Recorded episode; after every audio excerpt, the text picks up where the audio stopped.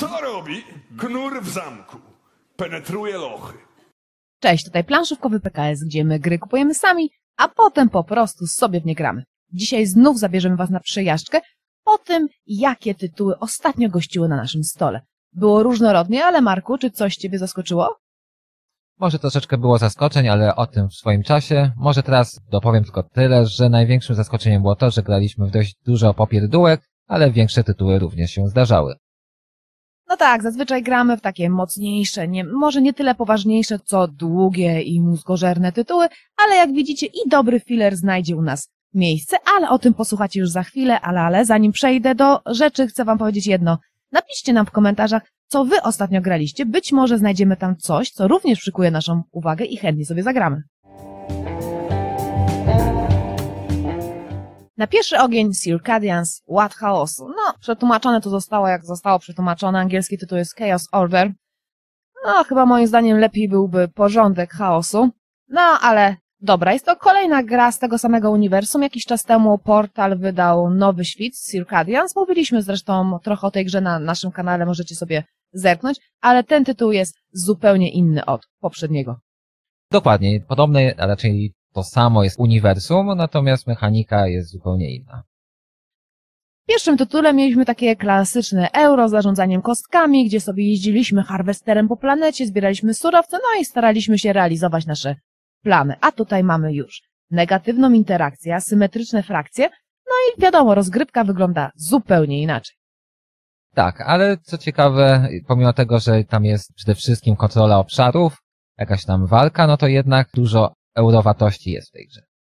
Tak, szczególnie jeżeli chodzi o planowanie naszych ruchów, jakby pierwszą fazę gry, to też bardzo mi się podobało, bo mamy takie żetoniki, które dokładamy do akcji i one sprawiają dwie rzeczy. Po pierwsze, dana akcja, tam gdzie położyliśmy ten żeton, będzie dla nas za darmo, ale inni gracze będą musieli za nią płacić surowce energii i do banku, i czasami dla nas, ale one są też różne, bo czasami zapłacą nam trzy energii, czasami jeden i te żetony będziemy mogli odzyskać, ale tylko raz w ciągu gry, więc to też jest ważne, aby sobie to wszystko dobrze zaplanować. Tak, i też jest właśnie to fajne, dlatego że jeżeli jest jakaś akcja, która, którą wiemy, że będą gracze wykonywać, a na przykład nie chcemy, żeby wykonywali, albo wręcz, no po prostu chcemy, żeby właśnie wykonywali i żebyśmy my dostali jakieś bonusy, no to właśnie kładziemy tam swój żetonik i coś z tego mamy. Tak, ale jak zerkniecie pierwszy raz na tę planszę i zobaczycie, że tam ile jest tych ikonek, gdzie tam się przesuwamy po jakichś trakach, bo te akcje można sobie ulepszać, usprawniać, to być może pomyślicie sobie, kurczę, to musi być trudne. Nie, wcale nie jest. Zasady są dość proste i łatwo przyswajalne, jeżeli już sobie trochę tam pograliście. No i bardzo łatwo jest chyba je wytłumaczyć innym graczom. Tak, raczej zasady są dość proste, ponieważ muszę się przyznać, że podczas słuchania zasad przysnąłem na jakieś 5 minut, ale udało się rozegrać wszystko całkiem sprawnie. Może z dwa razy się o coś zapytałem. Tak, a to nie jest pierwszy przypadek, w którym Marek sobie zasnął podczas gry, ponieważ potrafi zasnąć tak na amen, że nic nie jest w stanie go obudzić i musimy traktować go po prostu jakiś słup, który sobie siedzi przy stole. Tak mieliśmy przy Mortum, tej grze, którą chyba wydało G3 o detektywie, gdzie Marek po prostu jakoś tak w połowie jakiejś misji zwiesił po prostu głowę, no i tak sobie siedział, siedział, staraliśmy się go dobudzić, ale niestety jedynie co robił to przekrzywiał głowę i tak sobie chrapkał czasami. Tak, przy czym e, w tamtej grze rzeczywiście sen był lepszy od rozgrywki. W Circadiansach jednak rozgrywka była lepsza od Okej, okay, piękna fraza, ale wróćmy do gry. Jeżeli chodzi o tę negatywną interakcję, to fajne jest tam to, że każda frakcja jest oczywiście asymetryczna, i inaczej jakby trochę trzeba grać. Inne nastawione na bezpośrednie starcie. Ja grałam z cirkadynami, czyli takimi komandosami, którzy nie mają własnej bazy, ale latają sobie po planszy samoloty. Mogą tam po prostu wylatywać na kolejne pola z tego samolotu, co sprawiało, że gracze musieli na mnie bardzo uważać, bo naszym celem jest tam zdobywanie reliktów. To jest jeden z celi, dzięki któremu możemy wygrać grę. No i mi bardzo prosto było, jak sobie ruchy tam podwyższyłam, bardzo prosto było mi się do tych reliktów tam dostać. Tak, ja akurat raczej nie przepadam za grami, gdzie jest e, dość spora asymetria. Raczej lubię, jeżeli ta asymetria tworzy się w czasie rozgrywki. Powiedzmy, w jakimi frakcjami graliśmy w tej dotychczas naszej pierwszej rozgrywce, ale na pewno nie jedynej. Byli, jak to już Daria wspomniała, tytułowi Circadianie, czyli tacy po prostu ludzie, którzy latają swoją awionetką w ten i nazad, no i tam rozpylają tych swoich ludzików, całkiem niezłych komandosów. Byli również e, tacy fioletowi Oksataja, czy Ojakata, nie wiem jak to się tam czyta, E, tacy powiedzmy, co oni robili w sumie, ja nie Oni wiem. byli tacy nastawieni na walkę, ale... A tak, dos- dokładnie, dostawali punkciki na takim traku, dzięki któremu można zakończyć grę i oczywiście zwyciężyć za walkę oraz byli również tacy zieloni, którymi ja grałem, nazywali się Leir... Leiren. Nieważne, nieważne jak oni się tam nazywali, ważne, że Dobrze, nimi wygrałem. tak, generalnie nimi wyg- wygrałem, to był taki obóz na bagnie z Gotika, szu- szukałem nimi bagien, tam rozkładałem jakieś żetoniki, dostawałem za to jakieś punkty podczas fazy przychodu. Tak, ja swoimi cyrkadianami nastawiłam się bardzo na to, że łatwo sobie zrobię te cztery punkciki, bo ja mam tylko track z czterech punkcików, jako jak gram z cyrkadianami i wystarczyło mi zupgrade'ować moje podstawowe umiejętności, które i tak były dość silne, ale niestety okazało się, że ich upgrade'owanie jest dość trudne, bo trzeba albo bardzo dużo terenów sobie kontrolować, albo jeszcze po prostu wygrywać walkę o relikt. Tak, a te moje żetoniki, które rozkładałem na tych bagnach albo przy takich dużych budynkach, które akurat właśnie na bagnach musiały nie być, akurat okazało się, że to było w miarę dość proste. Natomiast właśnie jeszcze powiedzmy, jak można wygrać tę grę właśnie poprzez te traki, o których już wspomnieliśmy oraz w taki sposób, że są tam takie, nie wiem jak to się nazywało, Relikty. do, dziękuję. Były takie relikty i ten gracz, który w odpowiedniej fazie kontroluje wszystkie relikty, po prostu e, wygrywa grę. Tak więc można przypuścić, że w tej szóstej fazie, jeżeli dotrwamy, to wystarczy nam tylko jeden relikt, no ale właśnie do tego musimy dotrwać. A przed I tym... właśnie to Marek wykorzystał, bo przez niego jego zdolność właśnie przegrałam, bo ja w pewnym momencie już miałam taką armię swoich cirkadiansów, że latałam tą awionetką, samolocikiem, spawnowałam się na te relikty i nikt nie mógł mnie pokonać, bo tam miałam wyższe statystyki i w ogóle wszystko było super. Nikt nie mógł mnie ruszyć. No i co? No i badanie, badanie, sprawdzanie tego, kto kontroluje relik, odbywa się na sam koniec, a co jest wcześniej? Faza przychodu. No i co się okazało w fazie przychodu? Że za te swoje zielone badziewia Marek wygrał i tyle tego było. Tak, ale to powiedzmy jeszcze, że wygrałem w piątej rundzie, więc musiałaś mieć przynajmniej dwa relikty, a ty zawsze byłaś przy jednym. Nie, bo to było w szóstej rundzie wystarczy. Nie, to było w piątej. Dobra, nieważne, ale i tak czy siak to nasza kłótnia może pokazać jedno, że nawet jeżeli wydaje wam się, że jakiś gracz już wysunął się na prowadzenie i nie można nic z nim zrobić, no to jednak okazuje się, że zawsze jest jakiś tam motyw do tego, aby zmienić sytuację na planszy. Możliwe. Na dwoje babka wróżyła, ale przejrzałam jakieś inne rasy i zwróciła moją uwagę rasa SI, czyli sztucznej inteligencji, która po prostu nastawiona jest nawet nie na to, żeby kontrolować relikty, czy robić jakieś wielkie bitwy, tylko żeby zabijać poszczególne malutkie pioneczki. Im zależy tylko po prostu na mordzie i zabijaniu, więc myślę, że następną rozgrywkę chciałabym po prostu nimi zagrać. Tak, jeszcze ciekawa jest ta rasa, taka czerwona, nie będę już tutaj e, mówił nazwy, która ma swoich jakichś takich najemników. Tych najemników może dać dla siebie, ale może też dawać innym graczom. No i za ich za, zabijanie też ma właśnie punkty. To jest te- też całkiem spoko. No dobra, ale tak mówimy o mordowaniu, zabijaniu, bum bum, to może jednak powiedzmy jak wygląda walka, bo ona jest też dość ciekawa, bo przypomina trochę sajta, tego, że na sajcie mieliście tam same kółeczka, gdzie dodawaliście trochę tam tej siły swojej militarnej, którą zebraliście, a tutaj są różne rzeczy do wyboru, to znaczy możecie sobie wybrać taką opcję na kółeczku, że będziecie musieli rzucić kosteczką i ona wam doda jakąś tam siłę, no ale to jest trochę losowe.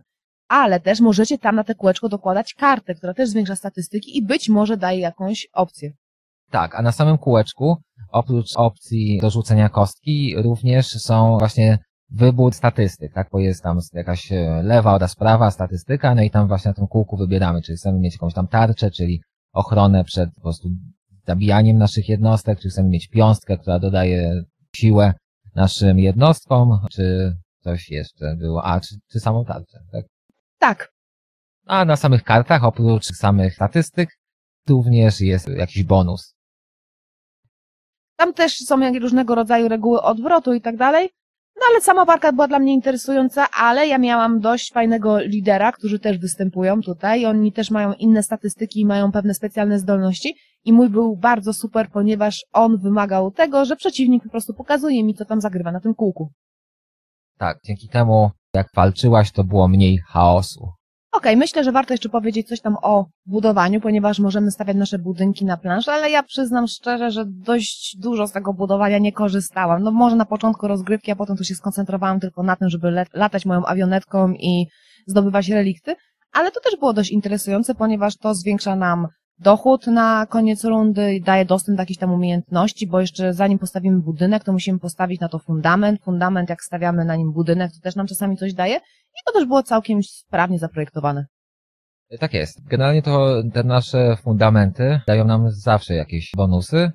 E, Jeszcze są fundamenty startowe, które dają nam jakieś bonusy, ale jednorazowe, to jest jakieś tam, nie wiem, surowce na przykład, albo dociągnięcie kart, bo Karty są ważne.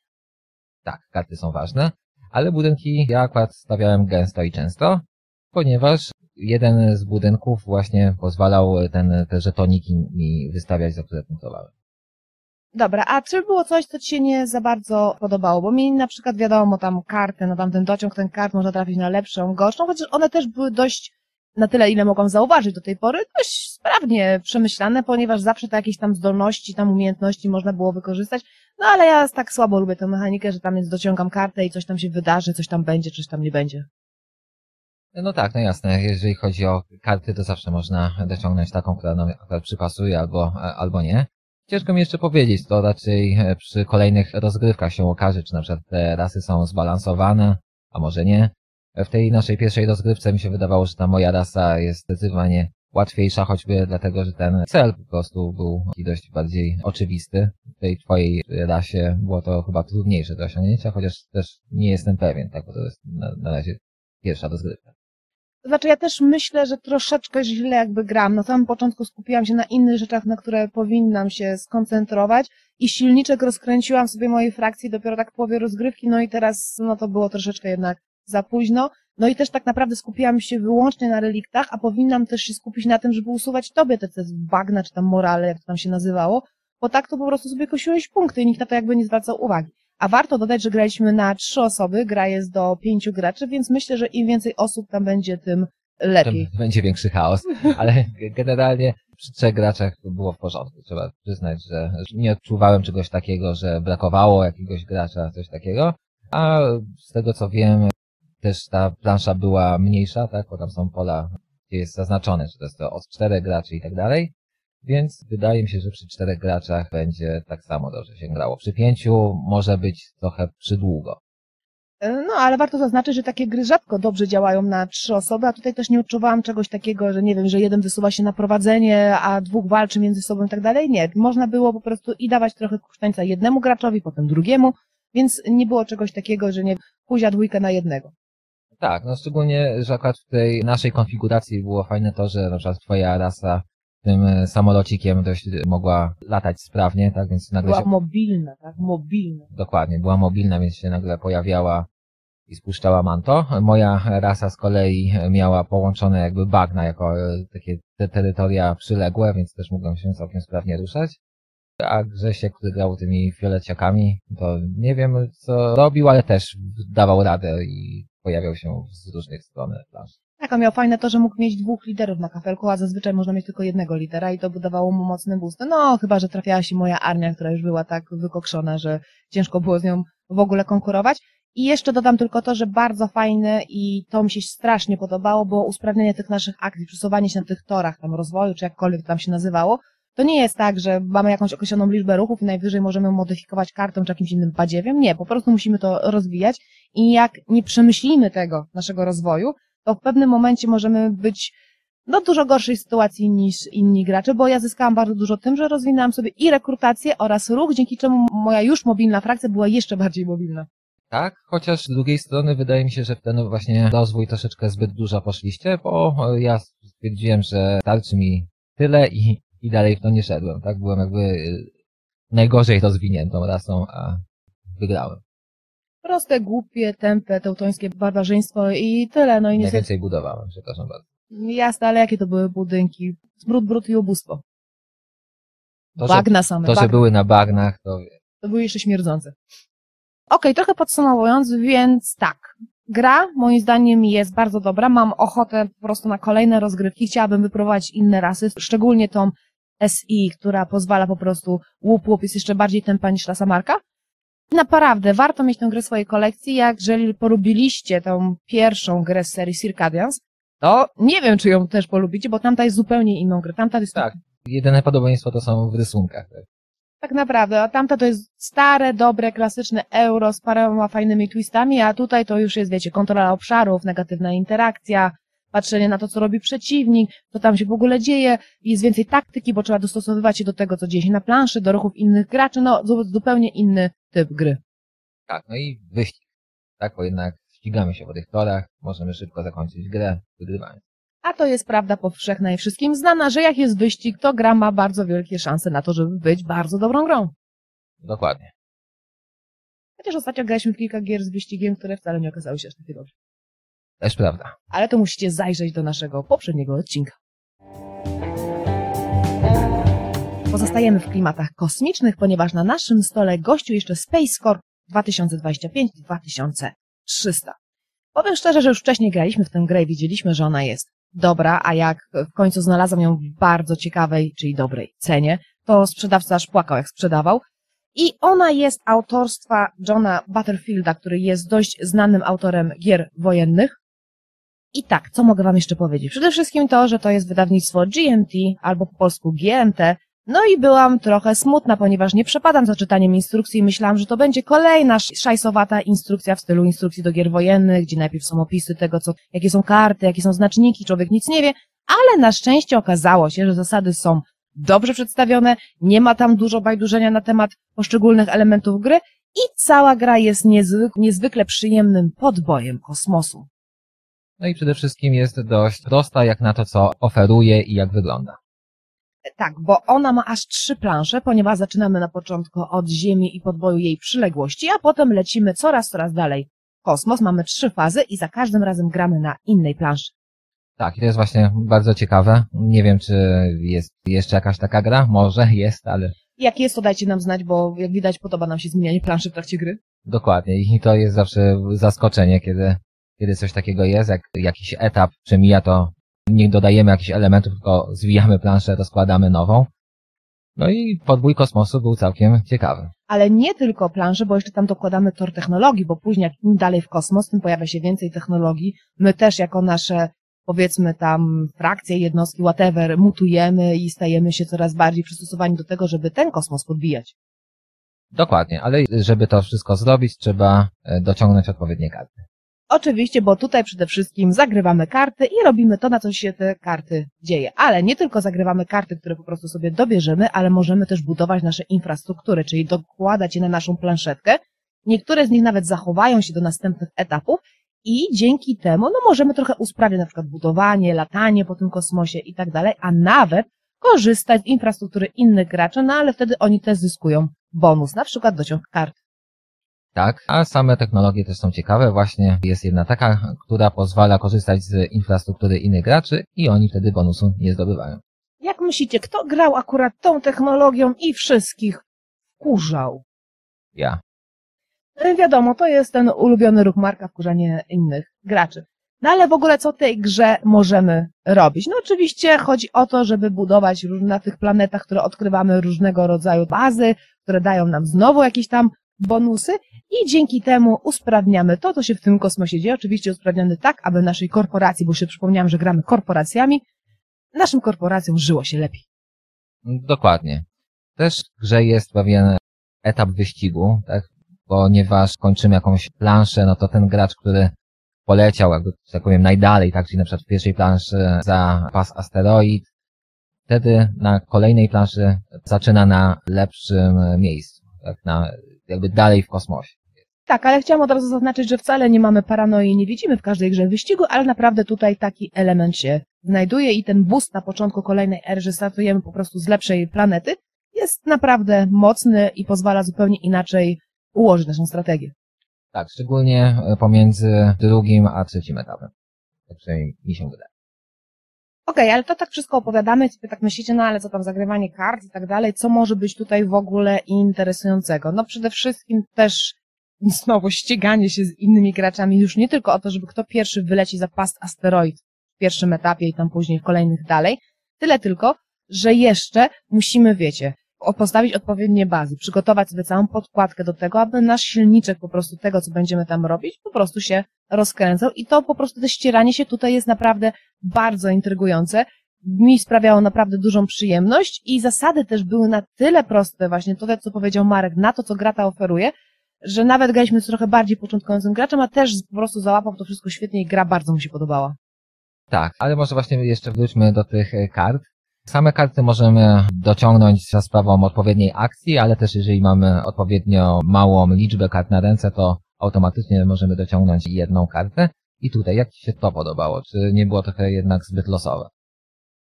Wiesz co, z jednej strony było dość losowe, bo często chciałam mieć jakąś akcję i to na- najczęściej to była akcja produkcji. Akcja produkcji pozwala nam czerpać jakby profity z naszych baz i zdobywać punkty zwycięstwa i to, co najbardziej zależy korporacjom, czyli pieniądze. No ale niestety produkcji tam nie było, nie było ani deku do dociągania, ani na wystawce. No ale też w pewnym sensie można sobie trochę z tym poradzić, bo nagle miałam taką akcję na karcie, która pozwoliła mi dociągnąć discard innego gracza. I co? I on miał same akcje produkcji, z których w ogóle nie korzystał i to dało mi dużo punktów.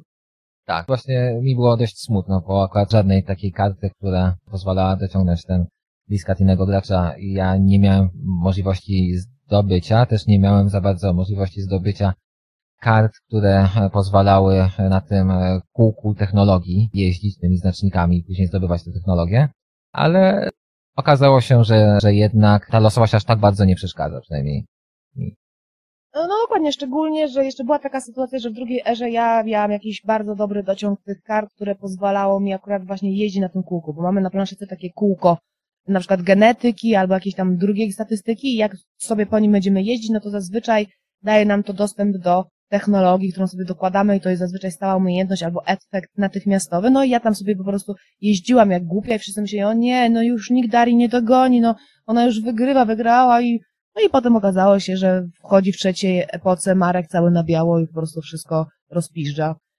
I można było się odbić. Nie ma tak, że te lepsza ręka w jakiejś nawet jednej epoce determinuje to, że ten gracz na pewno wygra. No tak, no, mi się tak wydaje, że właśnie ten drugi etap jest przede wszystkim po to, żeby tę in infrastrukturę sobie zbudować, nasze takie mini tablo, e, aby później w trzeciej erze wyjść i wygrać.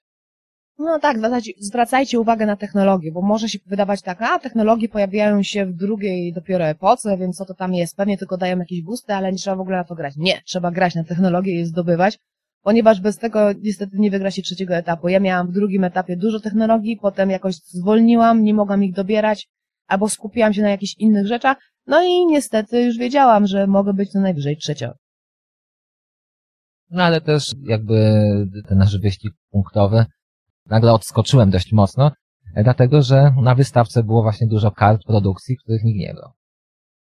No tak, to oczywiście trudno to teraz tam rozstrzygnąć, czy to jest akurat na pewno wina gry. Chyba nie, właśnie to też zależy od tego, jak grają inni gracze, bo to jest kolejna gra z dużą ilością interakcji między graczami i tutaj niestety trzeba patrzeć, niestety albo stety, trzeba patrzeć innym graczom na ręce i tak orientować się w tym, co robią, albo co przynajmniej zamierzają. Tak, no ale właśnie pomimo tego dość losowej rotacji tych kart, no jed jednak można coś tam zaplanować, a przynajmniej dostosować się do sytuacji i coś stworzyć.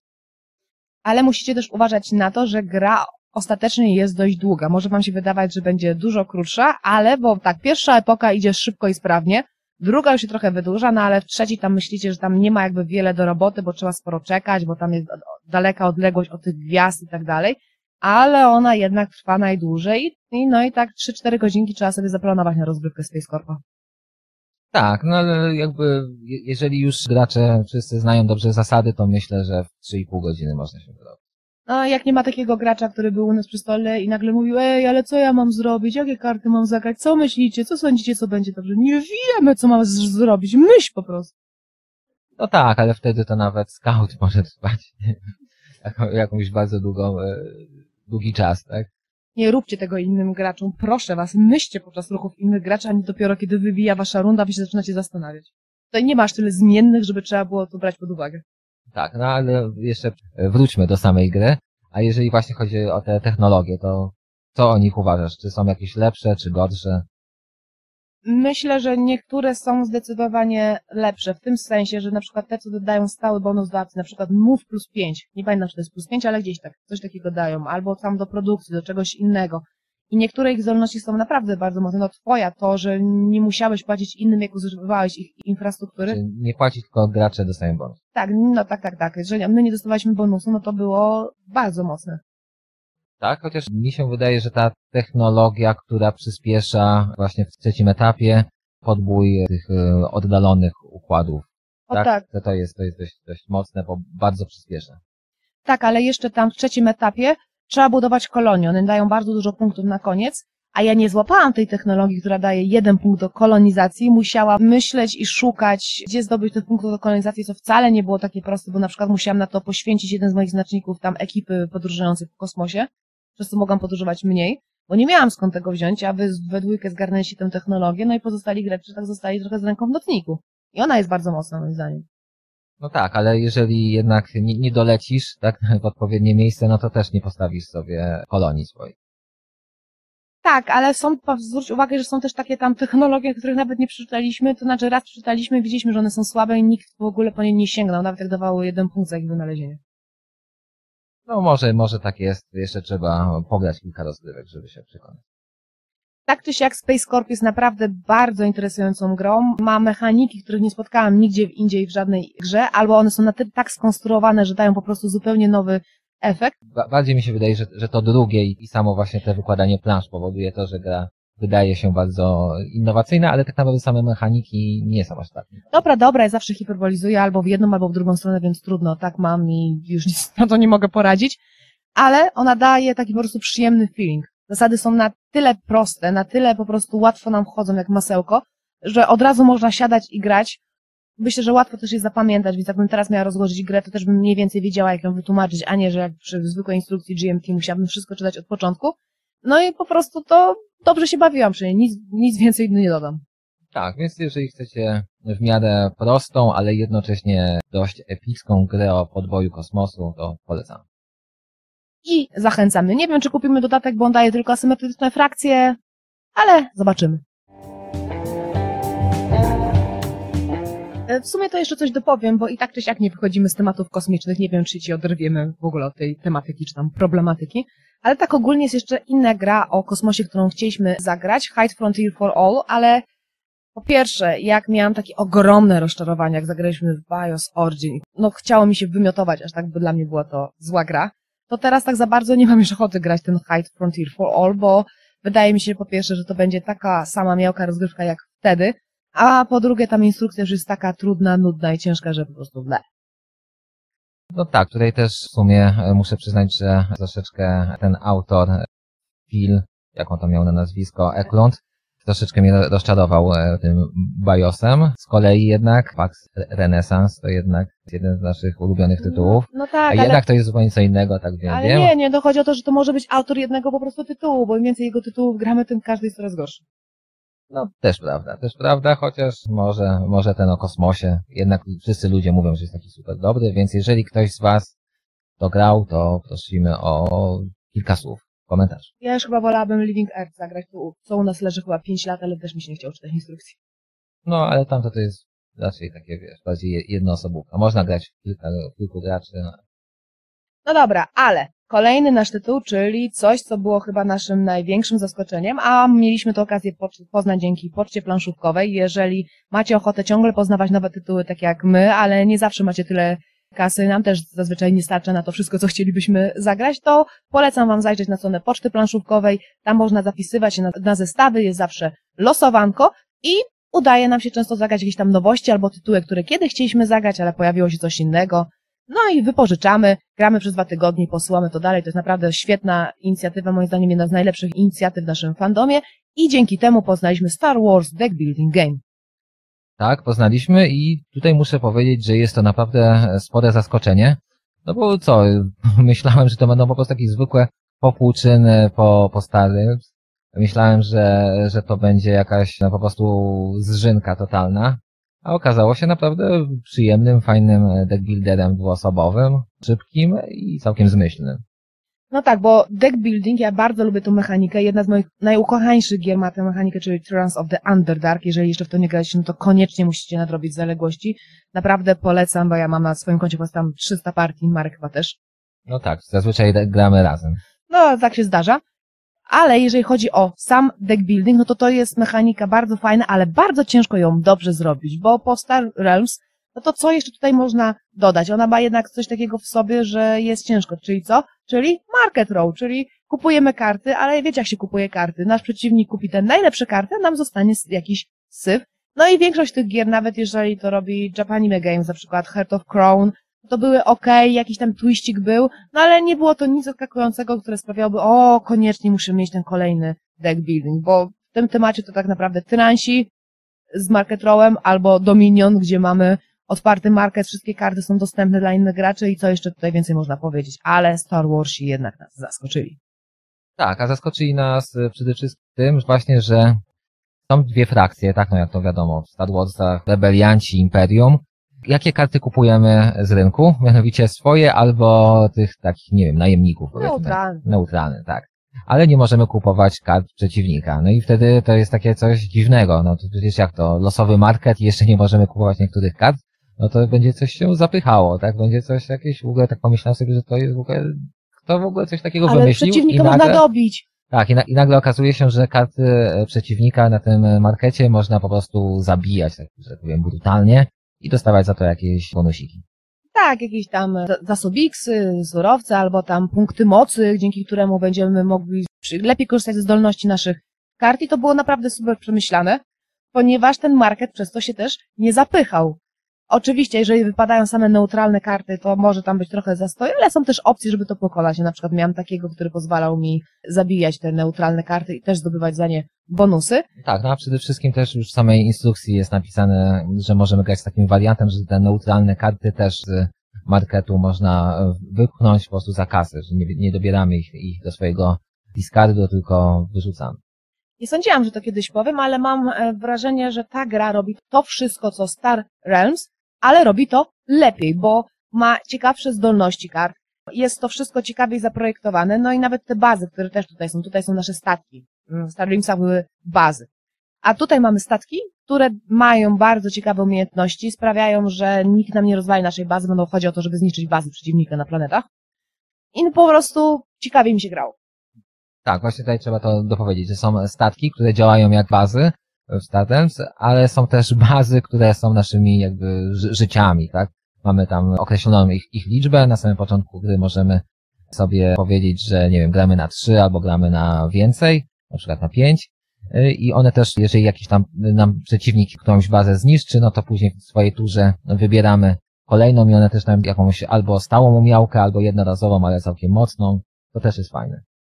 i przede wszystkim ma dobrze zrobione to, co deck builder zawsze powinien mieć, czyli czyszczenie deka. Można naprawdę sobie zaprojektować tą swoją talię, można je tam wyrzucać, skrapować, robić różnego rzeczy, albo nawet odrzucać za coś, no po prostu możemy sobie przemyśleć to, jak nasza talia ma wyglądać. Tak, chociaż i tak jak e, mówiłaś, że to może będzie gra, która pokona Stardems, natomiast ja jeszcze do końca nie jestem przekonany, no jednak Stardems mam, nie wiem, tysiąc partii, w to mam, e, nie wiem, cztery, ale grało mi się bardzo przyjemnie. Tak, ale jeszcze raz bardzo mocno to podkreślę o tym, że można tutaj bardzo dobrze kontrolować naszą talię i nawet moim zdaniem trochę lepiej niż Star Realms, ponieważ jest więcej opcji na czyszczenie deka, bo na przykład te podstawowe karty, które tam mamy, można je po prostu w pewnym momencie odrzucić, te za dwójkę. No to tam jest tak samo. Chodzi ci o te karty, które zawsze są obok rynku. Tak, te karty, które zawsze są obok No rynku. to, to jest identyko. No to dobra, no to się pomyliłam, nie mam aż tylu partii Star Marek ma na swoim koncie, zawsze jak mam deck building, to jednak wybieram tyransów. Okej, no to teraz mi puenta trochę uciekła i tak dalej, ale Wybacz. Wyba- ale, ale dobra, no to już wiem co innego powiem. Najważniejsze to nie jest taki śmieciobuilding, jak na przykład brzdęk. Dlaczego nie lubię brzdęka? Nie lubię dlatego, że tam nie ma praktycznie żadnego możliwości e, kształtowania naszej talii. Nie ma jak tam usuwać stamtąd kart i mamy śmieciobuilding, czyli wszystko wrzucamy i wtedy gra gra się sama, bo nie wiemy co tam dociągniemy, nie można sobie niczego tam jakoś, nie wiem, chociaż troszeczkę zaplanować, tylko mamy jakieś tam 30 tych kart, taki sam syfny, po prostu wykładamy te karty, co to jest w ogóle za gra. Dungeons Alliance było tak samo, dlatego to sprzedaliśmy. Nie pamiętam jak było tam, bo sprzedaliśmy to bardzo dawno temu, Ale, ale, pamiętasz. brzdęka pamiętam, też nie lubię brzdęka, ale dobra, już może przejdźmy do następnej gry, bo już widzę, że Daria się nakręciła. Nie, nie nakręciłam się, no ale po prostu trzeba to w końcu powiedzieć wprost, po to mamy kanał, żeby wyrażać swoje opinie, nawet jeżeli są one kontrowersyjne. Znaczy, no to ja tutaj to potwierdzam akurat, że brzdęk jest kiepawy. Dobra, ale Star Wars The Building Game podobał mi się też dlatego, ze względu na te przesuwanie mocy, które sprawiała, że, że niektóre karty mogliśmy używać lepiej i to ścieranie się o tą moc, żeby ta moc, no ja grałam oczywiście Imperium, aha, żeby to ona nie była po stronie rebelii, było na przykład dla mnie bardzo ważne, bo dzięki temu po prostu moje karty lepiej działały. Tak, no i ogólnie te działanie kart jest też takie dość, można powiedzieć, nie wiem, nie, nie lubię tego mówić, ale w miarę klimatyczne, bo na przykład jak masz bazę Gwiazdę Śmierci, to ten kolo, który zbudował bazę też lepiej działa i tak dalej.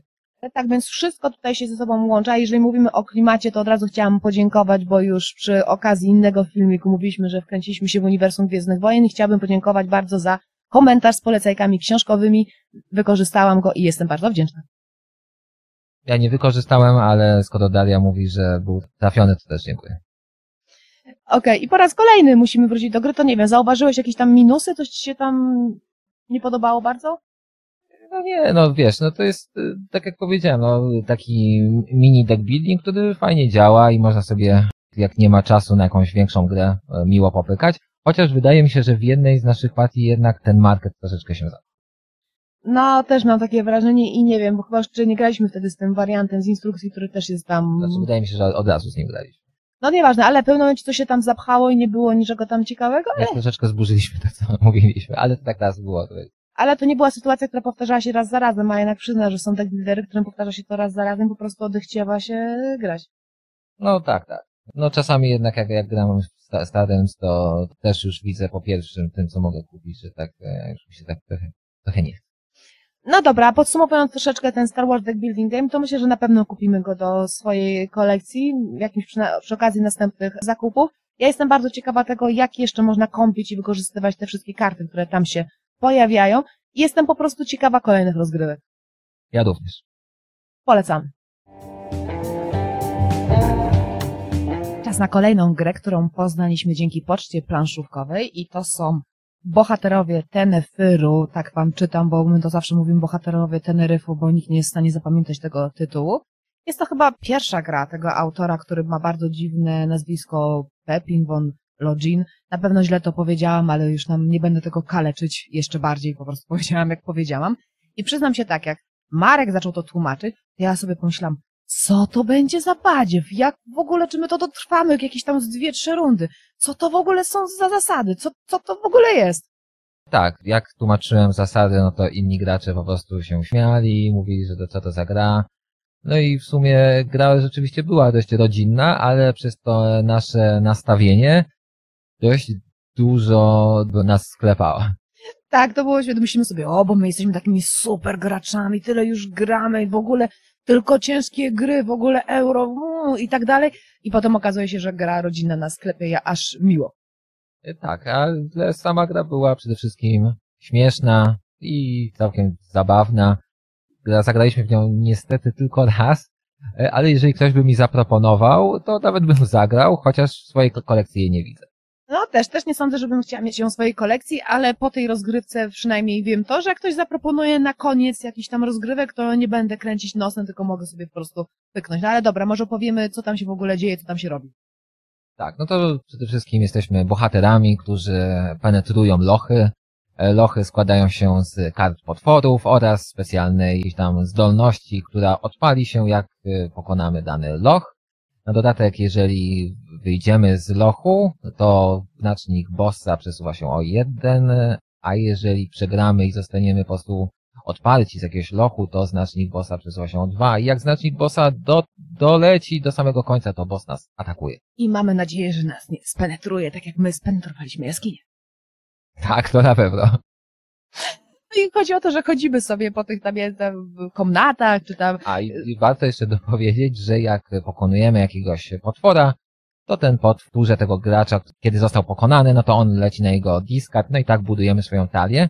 I co zabawne, próbowaliśmy robić to tak, żeby każdy gracz mógł pokonać jakiegoś potwora i dzięki temu te nasze deki będą w miarę równomiernie punktowane, ale okazało się, że jest to bardzo trudne, bo za każdym razem Daria pokonywała te A to, ale i tak czy siak okazywało się, że wcale nie miałam najlepszej talii i trudno i tak mi było wygrywać, nie? Bo chodzi o to, że mamy tam podstawowy deck i Runda wygląda w taki sposób, że wykładam po prostu trzy karty i mogę decydować, czy tymi akurat trzema kartami biję w potwora, czy też dociągam dalej, nie?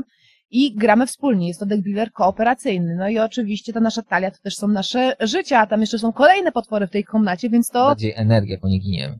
dobra, tam nie giniemy, energia życia, whatever, jak zwał, tak zwał, no ale to też nasza jest energia, dobra? I jeżeli będziemy mieli jej za mało, no to nie pokonamy kolejnych tych potworów, a oni każdy ma jakąś tam specjalną umiejętność, zdolność i tak dalej. No i bywało naprawdę ciężko. Tak, bywało ciężko, ale zawsze zabawnie. E, I co jeszcze? A, i po jak wygramy jakiś tam, nie wiem, kolejnej tam jaskini, czy tam komnacie, bo nie wiem po czym my tam chodzimy w końcu. Po lochu, mówiłaś, że po lochu. Okej, dobra. Ja mówię. No i dostajemy tam jakąś nagrodę, jak wygramy i tam też możemy sobie coś tam usunąć z naszej talii. Fajnie się usuwa z talii, bo mamy lepszą, ale też mamy mniej tej energii, jak już Marek zaznaczył. No i wygrać wcale nie jest aż tak O, kondycja. Świetnie, niedługo się okaże, że ta gra inaczej w ogóle się nazywała i w ogóle graliśmy w co innego. Ale dobra, co nas jeszcze zaskakiwało, no bo patrzymy sobie, gra rodzinna i tak dalej, dobra, to nie będziemy czytać tych zdolności, tych potworów, bo tylko widać pierwszego, ale dobra, już tam tak patrzymy, okej, będzie prosta, potem jakieś kolejne duchy się nam pojawiały, które w ogóle mówiły, że nasze karty z jeden dają minus jeden, czy coś tam, albo w ogóle nie dają obrażeń, potwory nas rypały aż miło, no po prostu Tak, po prostu było, było całkiem zabawnie. I oczywiście przegraliśmy. Boss, z którym walczyliśmy, to był jakiś, nie wiem, pająk, który zabierał jeszcze nam grę stali, więc w ogóle poczuliśmy się, jakbyśmy byli rzeczywiście w jaskini Szeloby, czy jak ona tam się nazywała, no i No i kaput. No i koniec tam było, tak żeśmy się przygotowali, że nawet nie było co tam rozpatrywać. On ma jeszcze kilka kart na ten boss, tak? Że tam... Tak, ma cztery, e, ma cztery takie podstawowe talie, a w trakcie gry mogą jakieś tam dojść, w zależności od tego, jakie umiałki mają potwory. A, bo tam jeszcze, tak, bo dochodziły tam jeszcze jakieś potwory, bo okazywało się, że nie, jakieś się pokona, to one wchodzą do talii bossa i było jeszcze bardziej zabawnie i super, nie? Już wiedzieliśmy, że to nie mamy na co liczyć, ale żeby się pośmiać i tak dalej, to okej. Tak, ta była, była naprawdę zabawna i nie, nie, na pewno nie był to stracony czas. No ale to wychodzi z tego, że to jest taka, wiesz, gra rodzinna, która cię tłucze aż mocno po gębie i tyle, krew, Znaczy, pot i możli, łzy. moż, możliwe, że jakbyśmy się nastawili do, do gry na poważnie, no to, no to może byśmy wygrali, chociaż nie jestem pewien. Ale na pewno nie byłoby tak przyjemnie, jak to wyglądało w naszej rozgrywce.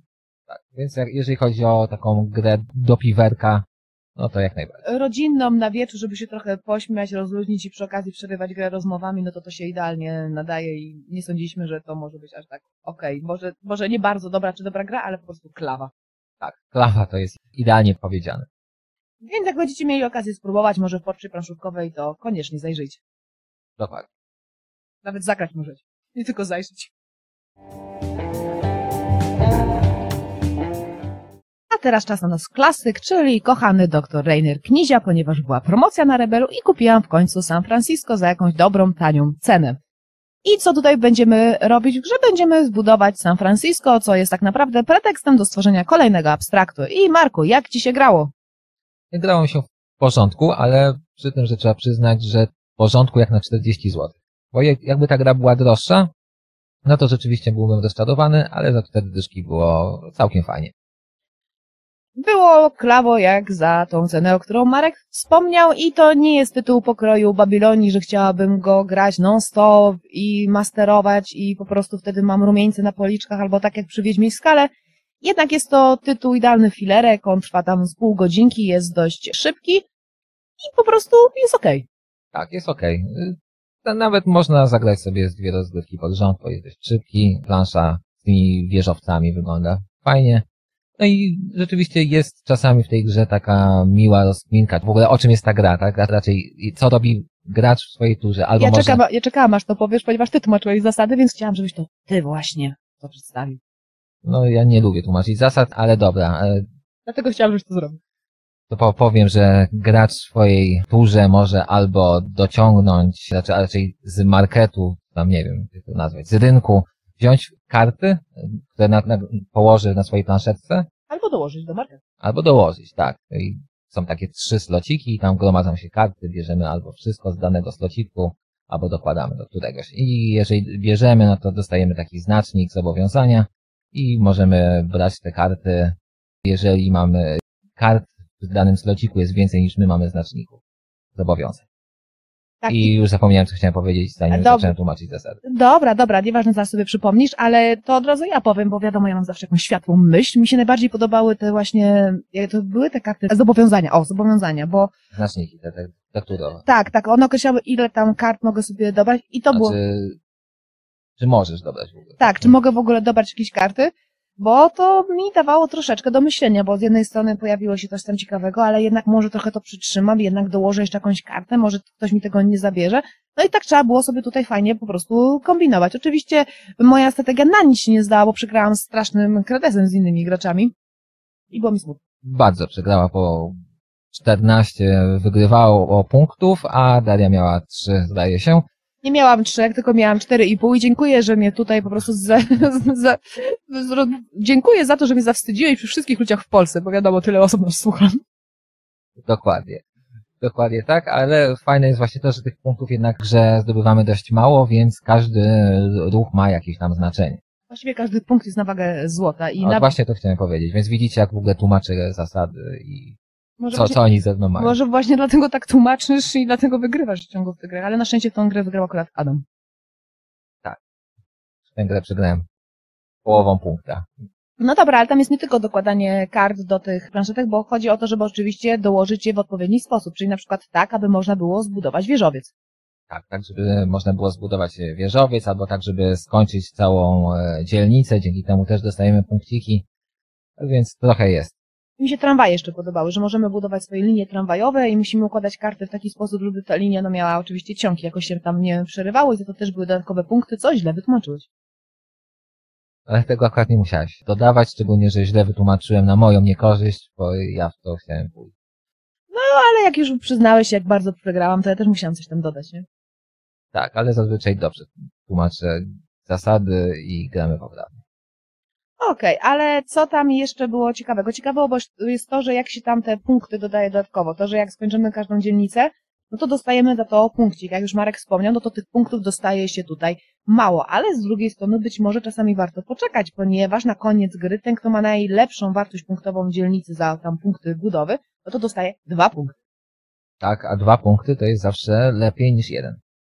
Tak, to była kolejna światła myśl, ale oprócz tego, jeżeli na przykład połączymy tam dwa znaczniki, tam jest chyba cyrkiel, nie? To jest chyba znacznik jakiegoś architekta, Tak jest, to dostajemy taki bonus. Tak, i to też było ciekawe, bo myślimy sobie, kurczę, to trzeba wziąć punkty budowy, a można znacznik architekta, żeby sobie tam linię tramwajową się tam dociągnąć, albo żeby odrzucić też nasze znaczniki zobowiązań, dzięki temu już można dobierać karty. No to wszystko było bardzo ciekawe i sprawnie pomyślane. To nie jest jakiś tam kolejny kupsztar do Rainera Knizi, który robił tylko dla pieniędzy. Tak, dokładnie. To nie jest jakiś kolejny kupsztal, nie jest też jakiś wybitny tytuł, ale no tak jak powiedziałem na wstępie, za taką cenę można spokojnie wypróbować. Więc jeżeli lubicie doktora Rainera tak jak my, to to jest kolejna gra do waszej kolekcji. Jeżeli, jeżeli lubicie dość sprytnie przemyślane filerki, no to oczywiście też warto mieć swoje kolekcje. Żałuję, że gra nie zdobyła takiego większego rozgłosu, może trochę więcej promocji by się przydało, nie wiem, albo mówienia o tym. Tak, ja w ogóle zobaczyłem, tak sobie przeglądam jakiegoś tam Facebooka, czy, czy coś tam innego i nagle patrzę, o patrz, Rebel wydaje grę kniziową. Widziałeś jakąś reklamę tego, czy cokolwiek? Jakiś marketing? No nie, nikt o tym nie pamiętał i tak naprawdę ja się o tym dowiedziałam, że ta gra jest jak była promocja. Może nie tak akurat, y, która była aż taka fajna, tylko jeszcze wcześniejsze były promocje, czy tam było na tej ich akcji Push Your Luck, że już można było taniej kupić. No i to jest coś przykre i tak dalej, bo myślę, że to jest naprawdę gra, która spokojnie można sprezentować początkującym i oni naprawdę mogą się przykleić do świata gier bez prądu. No tak, chociaż też są lepsze gry w takiej kategorii dla początkujących. Jakie? Poczekaj, zaraz wyjmę z kieszeni listę i zobaczę.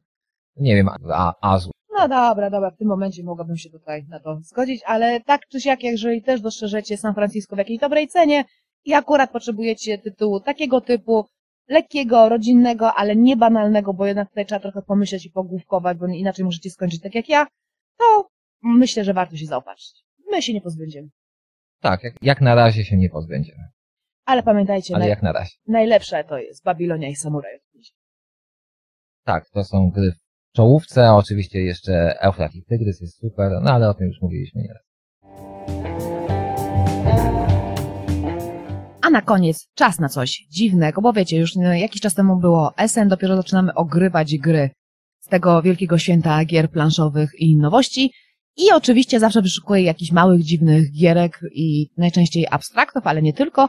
I tak trafiłam na Tiger and Dragon, który miał być taką reimplementacją jakiejś klasycznej japońskiej gry. I na razie mogę jednym zdaniem powiedzieć, że ta gra jest aż tak dziwna i zła, że aż dobra. Nie wiem, czy dziwna. Rzeczywiście jest uczucie, że to jest zła gra, ale gra się w nią przyjemnie i chce powtórzyć rozgrywkę raz za razem, chociaż coś jest w niej niby nie tak, ale tak. Dokładnie, bo gra polega na tym, że oczywiście jest do abstraktu dopisana cała historyjka, że jesteśmy jakimiś tam mistrzami kung fu i po prostu atak, obrona, atak, obrona, a tak naprawdę Tak, ale równie dobrze bo to mógł być mecz Babingtona, czy tam siatkówki. tenisa, whatever. Po prostu odbijamy. No, chodzi o to, że losujemy sobie z takich bardzo ładnych, białych bloczków, różnego rodzaju cyferki, których jest jed- jedna jedynka, dwie dwójki, trzy trójki i tak dalej, aż do ósemki. I po prostu pierwszy gra zaczyna i mówi, wykładam siódemkę, no to jest atak siedem, żeby to zablokować, to musimy albo położyć siódemkę, albo taki specjalny bloczek, y, to jest tygrys albo smok w odpowiednim kolorze i zablokować i wtedy przychodzi runda do nas i możemy też tam atakować, wygrywa ten, kto zejdzie ze wszystkich swoich kafelków. I to jest tak, wylosujemy mega losowe wszystko i tak nagle E, I tak nagle zaraz Daria dokończysz. Jeszcze tylko warto dodać, że jeżeli e, nasz atak nikt nie zablokuje naszego ataku, no to wtedy dokładamy kolejny bloczek, ale już zakryty, więc jego wartość jakby nie ma znaczenia. Dzięki temu możemy się pozbywać bloczków, które są gorsze. Bo o to chodzi, żeby zejść po prostu w rundzie ze swoich wszystkich bloczków i wtedy wygrywamy i dostajemy punkty w zależności od tego, jaką cyferką skończyliśmy. Jak skończymy jedynką, to można aż 10 punktów zdobyć i wygrać, co raz Markowi się udało. A nawet dwa. Dobra, dwa razy się udało. Ale tak, jeżeli nie uzbieraliśmy akurat 10 punktów, tylko na przykład zdobyliśmy 3 czy tam 4, no to po prostu przechodzimy do kolejnej rundy. Kto inny jest rozpoczynającym graczem. Jak już mówiłam i nie mogłam dokończyć, no myślisz sobie, no co to za losowy kupsztal, a to jednak się okazało, że to jest śmieszne, zabawne, jednak można pomyśleć, bo niestety Marek ciągle to wygrywa, więc nie jest chyba aż tak losowe, jak wygrywa jeden gracz, albo my jesteśmy tak słabi. Pewnie wy jesteście słabi. Dobra, ale właśnie o to chodzi w tej grze, że ona się wydaje taka mega losowa, taka trochę bez sensu, taka, że nic tam nie ma, żadnych głębi i tak dalej, ale im więcej w nią graliśmy, tym więcej było w tym śmiechu, zabawy, e, jednak troszeczkę tam przewidywania i myślenia nad tymi swoimi ruchami. Zresztą tam jest bardzo dużo takich planszetek z zasadami, znaczy to nie zmienia bardzo mocno zasad gry, tylko po prostu na przykład pokazuje, że inne cyferki inaczej punktują, albo że na przykład co rundę każdy z graczy musi ujawnić jeden ze swoich klocków, więc to też tam troszeczkę wszystko zmienia. Tak, jest tam kilka tych kart, jakiś pól bitwy, czy tam, nie wiem, dojo, powiedzmy, tak, i one tam nieznacznie, ale zmieniają reguły. Natomiast same zasady są bardzo proste i wydaje mi się, że jest tam pewna dość łatwa i oczywista taktyka. Oczywiście gra jest na tyle losowa, że ta taktyka nie zawsze się sprawdzi, ale, ale dość łatwo do niej dojść. Niestety moi współgracze dalej nie mogą. Świetnie, to może powiesz o tym coś więcej. Nie, nie mogę. Aha, jasne, bo chcesz dalej wygrywać, tak? No i chcę, żeby inni gracze mieli też e, tą przyjemność z odkrywania gry, Daria. O tak, na pewno, na pewno akurat najbardziej akurat na tym ci zależy, a nie na ciągle wygrywaniu i to na pewno jest takie proste. Zobaczymy, znajdę kogoś, kto lepiej w to gra i zobaczymy Nie wątpię, natomiast najprzyjemniej mi się gra zbawi. No tak, bo można nas zaorać, no super, nie? Ale dobra, wracając do tej sobie gry, jak na początku pierwszy raz to zagrałam, myślałam sobie, o matko, na co ja wydałam pieniądze, dlaczego, why? I to, to trzeba to powiedzieć, że ta gra wcale nie jest tania. Jest droga, no pewnie ze względu na te klucuszki, które są białe, ładne i tak dalej. I tak sobie... Przyjemne w dotyku. Dobra, super, to pó- później pomacasz. Okej, ale myślę, na co wydałam te swoje pieniądze i tak dalej, ale później im więcej się w to grało i tak dalej, tym było bardziej zabawniej. To jest taka idealna gra, którą biorę do plecaka, idziemy w góry i mam jakichś losowych ludzi, którymi siedzimy sobie i jemy coś tam, odpoczywamy po górskiej wędrówce i mogę sobie to wyciągnąć i z nimi zagrać, nie? bo to jest na tyle proste i zabawne. Tak, tak. Gorzej jak się rozsypie w plecaku, nie wiem, będziesz gdzieś wchodzić, gdzieś, nie wiem, jakąś świnicę i. Dobra, bardziej mnie zirytowało to, że chyba już siedem razy powiedziałam, że to jest zabawna gra i tak dalej, a naprawdę to jest dużo śmiechu i rozrywki. Tak, znaczy w tych bohaterach Teneryfu pewnie więcej się śmieliśmy, ale tutaj jest to rzeczywiście coś jest zaskakującego w tej grze i rzeczywiście do jakiegoś takiego baru przy kilku piwach dobrze się to gra. Na razie graliśmy tylko partię na trzy osoby, chociaż to jest gra do pięciu i bardzo się zastanawiam, jak to będzie chodziło na większą liczbę graczy. Wyda- bo jeżeli się to gra na czterech graczy, to jest mniej odrzucanych tych kafelków, Tak, prawda? tak. To wydaje mi się, że czterech graczy to jest chyba najbardziej optymalne, optymalne rozłożenie, ale no jeszcze musimy się przekonać.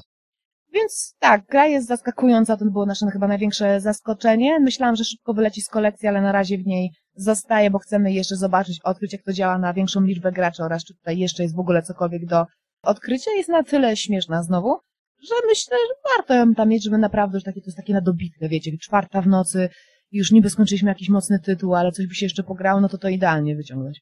Tak. To, albo nie wiem, robale. Robale, tak. Robale chyba mają więcej na tutaj taktyki niż y, Tiger and Dragon. No nie wiem. Ciężko powiedzieć. Dobra, ale Na roba... pewno mają takie same znaczniki. Dobra, dobra, Robale też od Rainera Knizi, żeby nie było.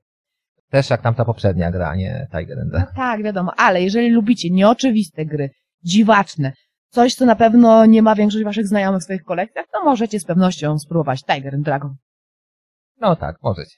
Chociaż pewnie to nie jest najlepsza gra z Estem, którą będziemy mieli okazję zagrać, ale, albo przynajmniej mam taką nadzieję.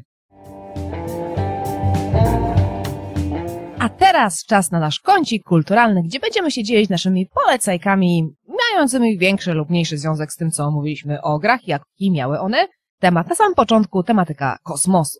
Jeżeli kosmos, to oprócz Star Warsów, to oczywiście serial Firefly i wszystko to, co jest związane z tym uniwersum, bo uważam, że to jest jedno z najlepszych uniwersów, które w ogóle powstało. Niestety serial nie miał swojego czasu, bo powstał trochę za szybko, jeszcze nie było tego całego boomu na seriale, ale jeżeli chcecie posłuchać najlepszej pieśni o bohaterze Kantonu, to koniecznie musicie sprawdzić ten serial.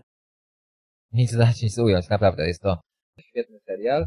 A jeżeli chodzi o kosmos, no to również można polecić taki film Mój własny wróg z Denisem Quaidem. E, Trochę to dotyka e, właśnie Circadiansów, tam jest jakiś tam konflikt ludzi z kosmitami, no i Denis Quaid jako człowiek poznaje na jakiejś tam planecie kosmitę, musi z nim e, się zaprzyjaźnić, czy tam e, przynajmniej zawrzeć sojusz, żeby przeżyć. A ja wam jeszcze dodam Cowboya Bipopa. Jest to anime, ale nawet jeżeli nie przypadacie za japońską popkulturą, to to jest naprawdę świetny serial. Oczywiście nie serial aktorski od Netflixa, tylko oryginał. Niesamowicie dojrzały ze świetną muzyką, bo Bebop to jest rodzaj jazzu i tam naprawdę ścieżka dźwiękowa, no ja słucham jej do tej pory już chyba od ponad 10 lat. Tak, szczególnie tank, czy jak tam się nazywa ten utwór. Tak, otwierający, ale tam wszystkie te, które pojawiają się nawet w trakcie odcinków, to są po prostu niesamowite. A same odcinki, które opowiadają różne historyjki, a potem łączą się jakąś tam całość fabularną, prowadzącą do puenty, to to naprawdę warto to obejrzeć. Warto też wsp- wspomnieć, że jest również deck building właśnie w uniwersum Cowboya Bebopa, który też jest całkiem okej. A myśmy nawet sobie pomalowali do niego figurki i jeżeli będziecie mieli okazję go spróbować, to zachęcam. Dobra, więc teraz możemy zmienimy trochę tematykę i co powiesz na Kung Fu, bo jednak był Tiger and Dragon. A ostatnio braliśmy udział w festiwalu Pięciu Smaków. Ja bardzo lubię kino azjatyckie i tam akurat była retrospektywa Kinga Hu. Tak jest. Oraz jeżeli mówimy o tym reżyserze, no to wiele jego filmów Łusia. Tak, czyli to, co możecie kojarzyć z przyczajonego tygrysa i ukrytego smoka, czy jakieś walki dziwne i tak dalej, oni coś tam skaczą sobie po drzewach, ale to był bardzo ważny zabieg dla Kinga Hu, ponieważ on nie znał się za bardzo na sztukach walki, ale w jednym z swoich pierwszych filmów, Napij się ze mną herbaty, zatrudnił właśnie aktorkę, która miała doświadczenie w balecie i w operze i dlatego te walki i wyglądały tak w jego filmach Wuxia, no i to potem poszło dalej do całego gatunku. Tak, i też warto dodać, że zdaje się, to była pierwsza bohaterka w kinie akcji. Tak, nie wiem czy pierwsza, na pewno jedna z pierwszych głównych bohaterek w kinie akcji, która po prostu potrafiła się bić i tam trzaskała tych wrogów. No i to było, jeżeli chodzi na tamte czasy, bo jego filmy powstawały w latach 70., było dość innowacyjne, no i przede wszystkim odważne, bo też w tych czasach, nie wiem czy wiecie, ale królowały też filmy już Bruce'em Lee, czyli też pojawiały się filmy z napakowanymi panami, którzy łoili swoich wrogów, a on jednak postawił na główne kobiece postaci i w każdym jego filmie praktycznie jest zawsze jakaś silna postać yy, kobieca i nie, dobra, może nie zawsze silna, ale też zawsze ważna dla fabuły i dobrze przemyślana i skomponowana z tą No fabułą. i która umie się bić.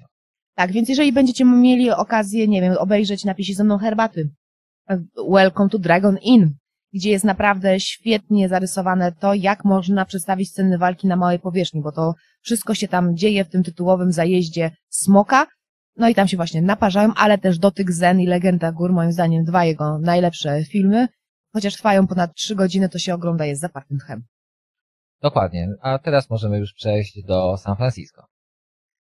No to mów, bo San Francisco to przede wszystkim kojarzy mi się z tą słynną e, hipisowską piosenką, nie wiem, Welcome to San Francisco, coś tam, coś tam. Tak, ale również kojarzy się z filmami. Na przykład był taki dość znany film Hitchcocka, Vertigo. Po pol, e, polska nazwa to jest Zawrót Głowy. Tam jest dość znana scena, kiedy e, detektyw właśnie jest przy tym moście Golden Gate. Jest również całkiem fajny film, który nazywa się Mroczne Przejście z Humphreyem Bogartem oraz Lauren Bacall. Też jest to bardzo fajny film, ponieważ wydaje mi się, że jest to pierwszy film w historii, gdzie poznajemy, gdzie widzimy akcję z oczu bohatera. Przynajmniej na samym początku filmu, tak. Więc jednak kojarzyłam coś z San Francisco, ale nie mogłam sobie przypomnieć. Bardzo się cieszę, że Marek o tym powiedział, bo ja Tak. potwierdzam. Oraz San Francisco to oczywiście te wszystkie filmy z lat 70., czyli Bullet, czyli ucieczka z najbardziej znanego więzienia na świecie, o którym teraz zapomniałem. Alcatraz. A Tak, to tam jest Alcatraz. No dobra, okej, to już jest dużo więcej filmów. Tak, Ucieczka z Alcatraz jest, jest również e, Zbieg z Alcatraz. To są dwa różne filmy. W jednym gra Clint Eastwood, w drugim gra Lee Marvin. Więc jest trochę tych filmów. Okej, to teraz może, jako że mieliśmy tam bohaterowie Teneryfu, jak my to nazywamy, to może trochę, nie wiem, fantazy, średniowiecza. Ja mogę wam polecić, znowu polecam wam mangę, ale ona jest naprawdę fenomenalna. Moim zdaniem to jest drugi najlepszy komiks na świecie, zaraz po Strażnikach Alana Mura i Davida Gibbonsa, e, czyli Berserk. Naprawdę mroczne, dark fantazy, które ma jedno z najbardziej rozdzierających w ogóle serce plot twistów fabularnych, nie chcę wam za wiele zdradzać to ciągle wychodzi, już teraz kontynuują niestety asystenci, ponieważ autor zmarł, ale naprawdę warto do tego zajrzeć, jeżeli bardzo lubicie komiksy, ja po prostu jestem zachwycona. W sumie nie wiem co dodać, bo rzeczywiście jak już dałaś Berserka, no to trudno to przebić. Berserk zaczyna się po prostu od trzęsienia ziemi, nie powiem jakiego, bo dość kontrowersyjnego, a później jest jeszcze lepiej. Coraz, coraz e, lepiej. A oprócz Berserka polecę wam jeszcze inną mangę, ona już jest dość nowa, tworzona we współczesnych czasach, trochę to jest tam fantazy, walki z demonami, to jest miecz zabójcy demonów, i ona jest przede wszystkim fajna dlatego, że akcja jest wartka, szybka, kończy to wszystko w 23 tomach, nie jest to rozwalone, rozsmarowane na 300 tomów, gdzie przez 20 bohater trenuje i zmaga się ze swoimi słabościami. Fabuła jest dość interesująca i po prostu są ciekawe postaci i też bardzo dobrze mi się to czytało. Tak, a jeżeli już mówisz o komiksach, to oczywiście jednym, przepraszam, nie jednym, tylko po prostu ostatecznym, najlepszym komiksem to jest Życie i czasy Sknerusa McQuatcha, gdzie Sknerus McQuatch również nie chodzi po lochach, tak jak w, w Mieczu Zabójcy Demonów, tam chyba też lochów. dobra, ale to nie chodzi o tam e, blochy, tam jest pewna scena, gdzie chodzą sobie tam po pałacu, po pałacu chodzą i otwierają pokoje, ale to były bardzo luźne nawiązania, przypominam przy naszym kąciku, że tam są fantazy, zabijanie potworów i tak dalej. Zdaje się, że jest też komiks, dawno go nie czytałem, Dążą, tam chodzą po lochach. Dobra, ale nie wiem, czy on jest e, dobry, czy słaby. No, raczej uważany jest za dobry. Okej, to świetnie, to powiedzieliśmy naprawdę bardzo dużo w tej kwestii dążona. No jeżeli jeszcze jesteśmy przy komiksach oraz fantastyce, no to jest jeszcze świetny komiks Lamfels Stroj, gdzie jest taki dość ciekawy świat, w którym wszyscy bohaterowie, a raczej wszystkie postacie mają jakąś magiczną zdolność, na przykład ktoś może mieć magiczną zdolność, która powoduje, że świnie głośniej chrumkają. Nasz bohater ma fajniejszą zdolność, ponieważ on sprawia, że patrząc na metal może go topić. No a poza tym jeszcze ma inne zdolności, o którym później mówi fabuła i to jest super fajne. Okej, ale przecież mamy z fantazy to, co ostatnio oglądaliśmy, przecież i bardzo się dziwimy, że ten film nie zdobył większego sukcesu kasowego, to ten Dungeons and Dragons. A, no tak, dokładnie. Dungeons and Dragons, ten ostatni film, naprawdę polecamy. Sporo śmiechu, wartka akcja, no i taka niezobowiązująca, klasyczna przygoda. Tak, ten film ma po prostu wszystko to, co powinien mieć dobry, taki leciutki film przygodowy. Warka, fabuła, dobre żarciki i wszystko się kończy z puentą. I nic więcej nie można po prostu powiedzieć. Dokładnie. Okej, więc to już wszystko na dzisiaj. Dzięki, że nas wysłuchaliście. Mam nadzieję, że wśród tych tytułów różnych i różnistych, które opowiadaliśmy, znaleźliście coś dla siebie. Dajcie nam znać w komentarzach. y, Może macie dla nas jakieś inne polecajki, choćby kulturalne. I co jeszcze chciałabym Wam powiedzieć? Przede wszystkim komentujcie nasze filmiki, dyskutujcie, jeżeli Wam się podobało. Możecie dać łapkę w górę, bo to zawsze wpływa na nas bardzo pozytywnie. Nie tylko dlatego, że się cieszymy, ale też, że być może dotrzemy też do jakichś innych osób, które chciałyby nas posłuchać. Wiecie, jak jest z tymi zasięgami na YouTubach i innych sprawach. Dokładnie, więc bardzo prosimy, a poza tym oglądajcie właśnie nasze filmy, komentujcie i nie będę mówił tego, co już Daria mówiła. Żegnajcie. Więc do zobaczenia.